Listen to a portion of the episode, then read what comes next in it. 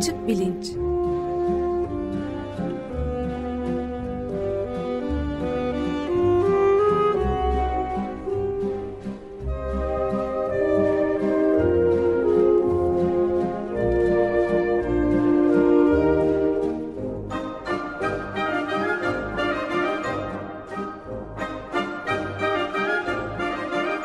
Güven Güzeldere ile bilim ve felsefe sohbetleri. Günaydın Güven Bey, merhabalar. Günaydın Ömer Bey. Açık Bilinç'te bugün e, deprem meselesini konuşacağız herhalde. E, o Özdeş yok bugün.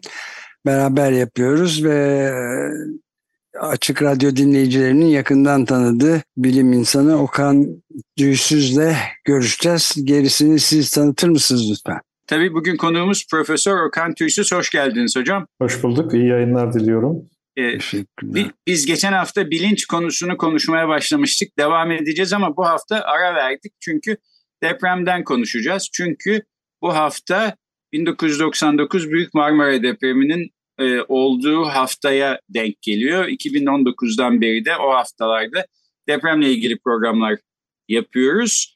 E, konuğumuz Profesör Doktor Okan Tüysüz e, İstanbul Teknik Üniversitesi'nde 30 sene çalıştıktan sonra 2018 yılında e, yer aldığı İTÜ Avrasya Yer Bilimleri Enstitüsü ve Maden Fakültesi Jeoloji Mühendisliği bölümlerinden e, emekli oldu. E, kendisinin e, lisansı ve doktorası İstanbul Üniversitesi Fen Fakültesi Jeoloji Mühendisliğinden e, Açık Radyo dinleyicilerinin de yakından e, tanıdığı bir isim. E, şimdi e, yine bir deprem yıl dönümüne geldik. E, Okan Bey e, yani depremin ne zaman olacağını e, söylemek e, kat'i olarak mümkün değil ama 1999'daki depremde hatırlıyorum ben de İstanbul'daydım işte 30 sene içinde yeni bir deprem, büyük bir deprem olma ihtimali yüksek falan deniyordu. E, evet. Henüz 30. senede değiliz, 24. senedeyiz ama giderek herhalde bu ihtimal artıyor. Ve bu kaçışı olmayan yani bir eninde sonunda olacak bir doğal e, durumla karşılaşacağız e, gibi düşünüyorum. Şimdi e, bugün itibariyle yani 2023 itibariyle deprem e, olasılığı ya da e, işte büyüklüğü hakkında ne biliyoruz ve deprem hazırlıklılığı açısından ne durumdayız? Biraz bize bilgi verir misiniz? Şimdi Marmara'da deprem beklentisinin dayandığı esaslardan kısaca bahsetmek isterim. Bir tanesi ve en önemlisi aslında tarihsel kayıtlar. Yani tarihe baktığımız zaman bir bölgede geçmişte deprem olmuşsa gelecekte de benzeri depremleri en azından benzeri yerlerde, benzeri büyüklüklerde beklemek mümkün. Şimdi İstanbul'un tarihi milattan öncesine kadar gidiyor e, kayıtlı tarihi ve bu tarihe baktığımız zaman belli dönemlerde nerede olduğunu elbette bugün için çok net bilemediğimiz depremlerin olduğunu görüyoruz ve bu depremlerin İstanbul'a ve Marmara çevresine ciddi etkileri var. Şimdi 1900 yılı öncesinde olan depremleri kayıt cihazları olmadığı için hangi noktada oldu, hangi büyüklükte oldu bunu bilemiyoruz. Ancak tarihsel kayıtlara baktığımız zaman işte Ayasofya'nın çatısı çöktü, şu kadar bina yıkıldı gibi, şuralarda dalgalar denizden içeri girdi gibi tanımlardan hareketle geçmişteki depremlerin nerede ve hangi büyüklükte olduğunu kestirmeye çalışıyoruz. Bu anlamda tarihe baktığımız zaman e, aşağı yukarı 250-300 yılda bir Marmara'da büyük bir deprem olduğunu, bunun zaman zaman batıda zaman zaman doğuda olduğunu görüyoruz. E, en son büyük depremlere baktığımızda da 1509 ve 1766'da iki tane 7'nin üzerinde olduğu tahmin edilen deprem var. Bunları 1766'yı ki iki defa olmuştur birkaç ay arayla.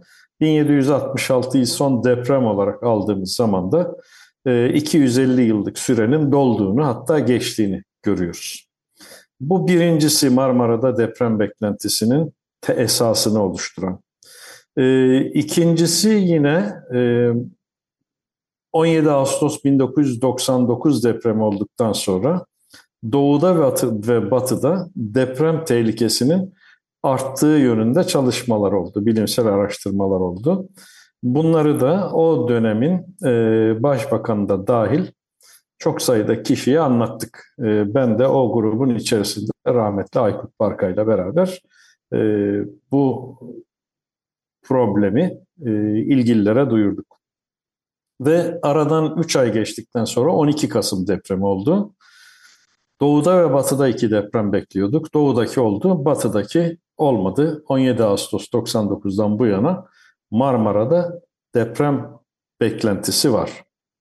Üçüncü e, beklentinin nedeni de bizim uydudan yaptığımız GPS dediğimiz e, Global Positioning System dediğimiz belli noktaları belli aralıklarda ölçüyoruz ve bu ölçülere göre örneğin İstanbul'da oturan bir kişiyle Bursa'da oturan bir kişinin arası yılda 2 santimetre kadar uzaklaşıyor. Ve bu da belli dönemlerde birikip birikip fayda stres birikmesi ya da enerji birikmesi dediğimiz bir şekilde birikerek belli dönemlerde bu enerji boşalıyor ve deprem oluşturuyor. Buna da baktığımız zaman 1766'dan bugüne kadar 5 metre civarında bir ötelenmenin gerçekleşmiş olması gerekiyor. Ki bu da yine 7'nin üzerinde bir depremi gösteriyor. Dolayısıyla Marmara'da bu nedenlerle bir deprem beklentimiz var. Ama fayları dikkatle incelediğimiz zaman e, bu tekrarlanma aralıklarının örneğin Marmara için ortalama 250 yıl demiştik. Zaman zaman çok da böyle e, net değerlerde olmadığını, bir fay üzerinde bazen 250 yılda, bazen 200 yılda, bazen 400 yılda bir deprem olduğunu görüyoruz.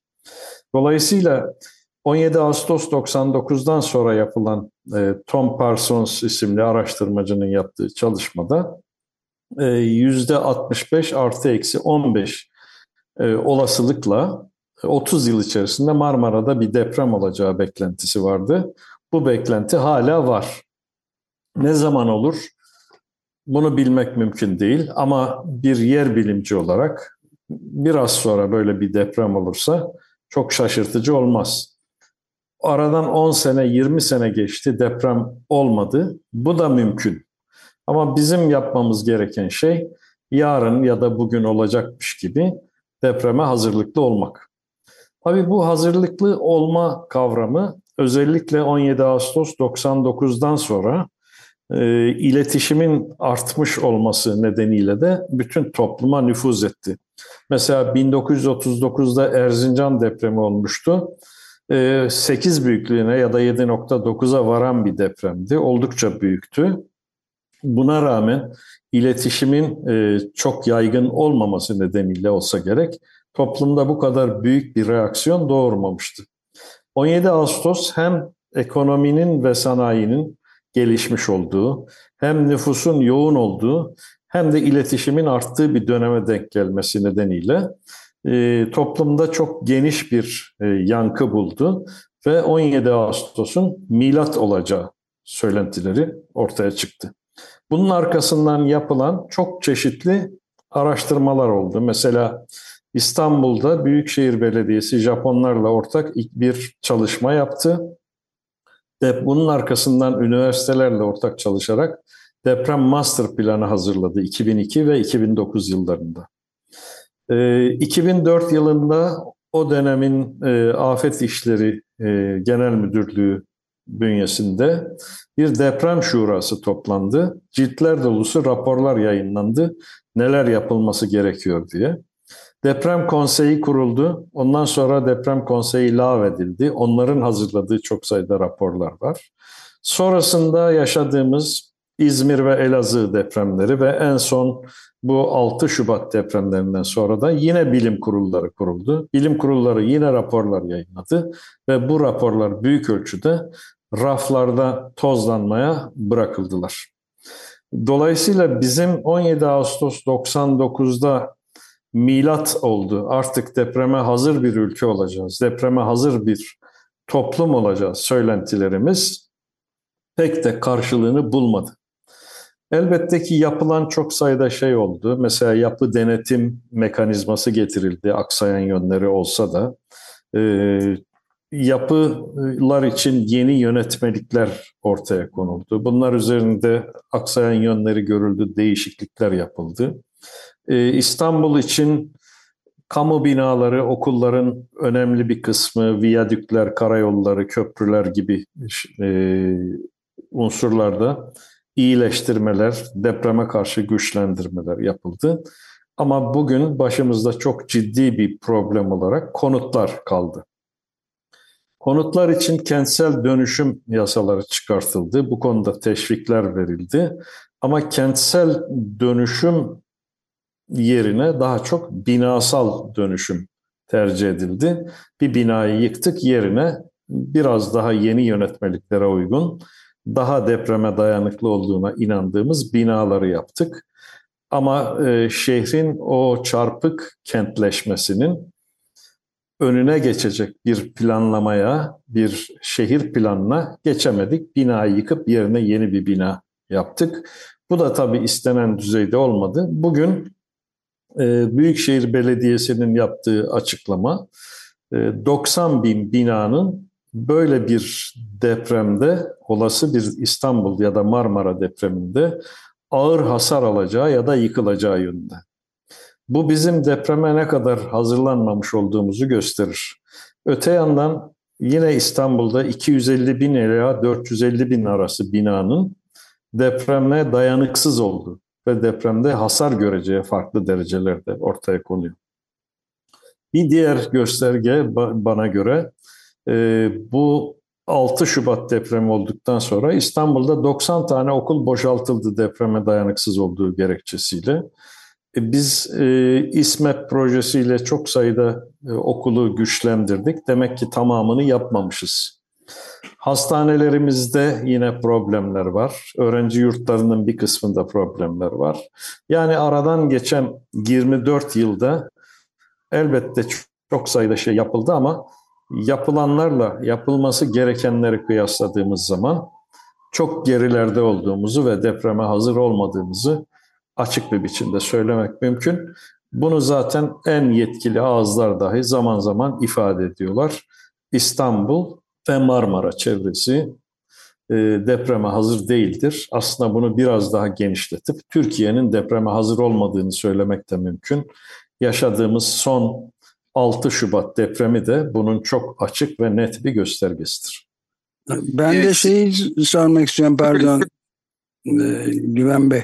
Yani bu biraz önce sizin de e, naklettiğiniz 90 bin binanın dayanıksız olduğu hatta e, hasarlı olabilecek 250 binle 450 bin arasında da şu, yani çok muazzam sayılar veriliyor. Bunlarda 7 ve üzerinde büyüklükte bir deprem olması halinde muazzam bir e, kayba yol açılabilir. Onun hesabı da yapılıyor mu acaba insan kaybı açısından? Ölüm ve yaralanma açısından. Tabii. Yani bu konuda da çalışmalar var. Çünkü deprem senaryoları ya da deprem master planları her şeye hazır olmayı gerektiriyor. Bugün ne kadar can kaybı olacaksa o kadar e, bunların defnedileceği yerin, depolanacağı yerin e, hepsinin hazır olması lazım. Bu anlamda da yapılan şeyler var. Mesela e, Japonların 2002'de yapmış olduğu senaryoda gece ve gündüz senaryoları var. Gece olursa can kaybının çok daha fazla olacağı, gündüz olursa daha az olacağı yönünde bir çalışma var. 50 bine yakın bir can kaybından bahsediliyordu 2002 senaryosunda. Sonra yapılan araştırmalarla bu biraz daha aşağı düşürüldü ama o aşağı düşürüldüğüne de ben açıkçası çok güvenmedim. Ee, yine e, bu işin başında olan kişilerden de duyduğumuz bunun çok güvenilir olmadı. Çünkü şöyle hesaplayalım, 90 bin tane binadan bahsediliyor. Ee, bunların ağır hasar ve ya da e, şey alacağı, yıkılacağı söyleniyor.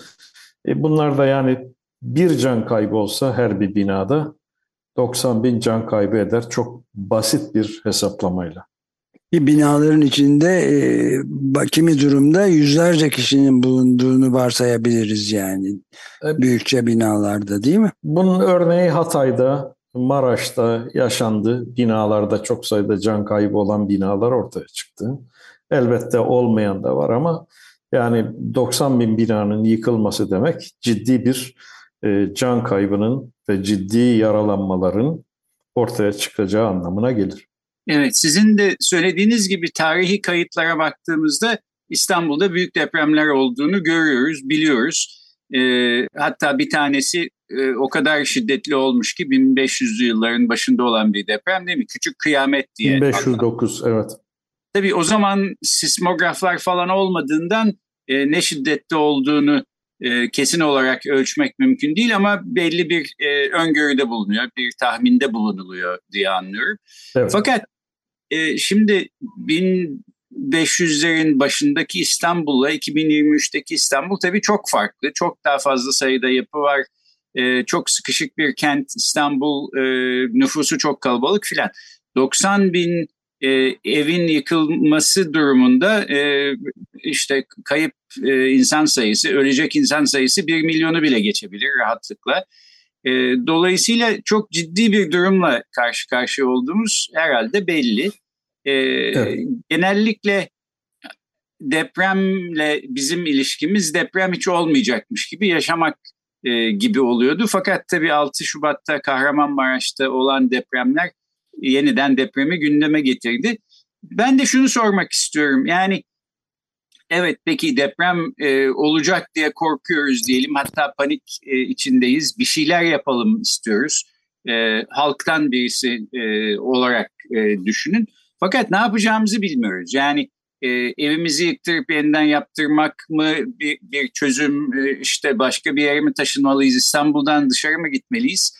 E, deprem hazırlıklılığı konusunda e, tabii bu iş aslında yani belediyeye ve siyasal iktidara düşüyor en başta ama biz halk e, mensuplarının yapması gereken ya da yapabileceği bir şey var mı sizce? Evet.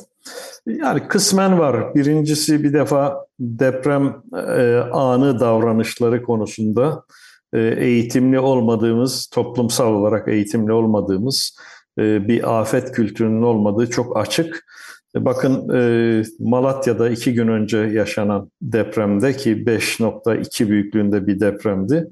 23 kişi balkondan atlayarak bir taraf yaralandılar, hasar gördüler. Deprem esnasında oysaki yapılması gereken şey emin bir bölgeyi önceden belirleyerek evin içerisinde mümkün olduğunca emin bir bölgeyi orada çok kapan tutun şeklinde bir tavırda bir harekette bulunmaktır. Buna karşılık çok sayıda kişinin e, yüksek bir yerlerden evin dışına doğru atlaması hem evin güvenilir olmadığını kendilerinin de bildiğini deprem esnasında aynı zamanda nasıl davranılması gerektiğini de bilmediklerini gösteriyor.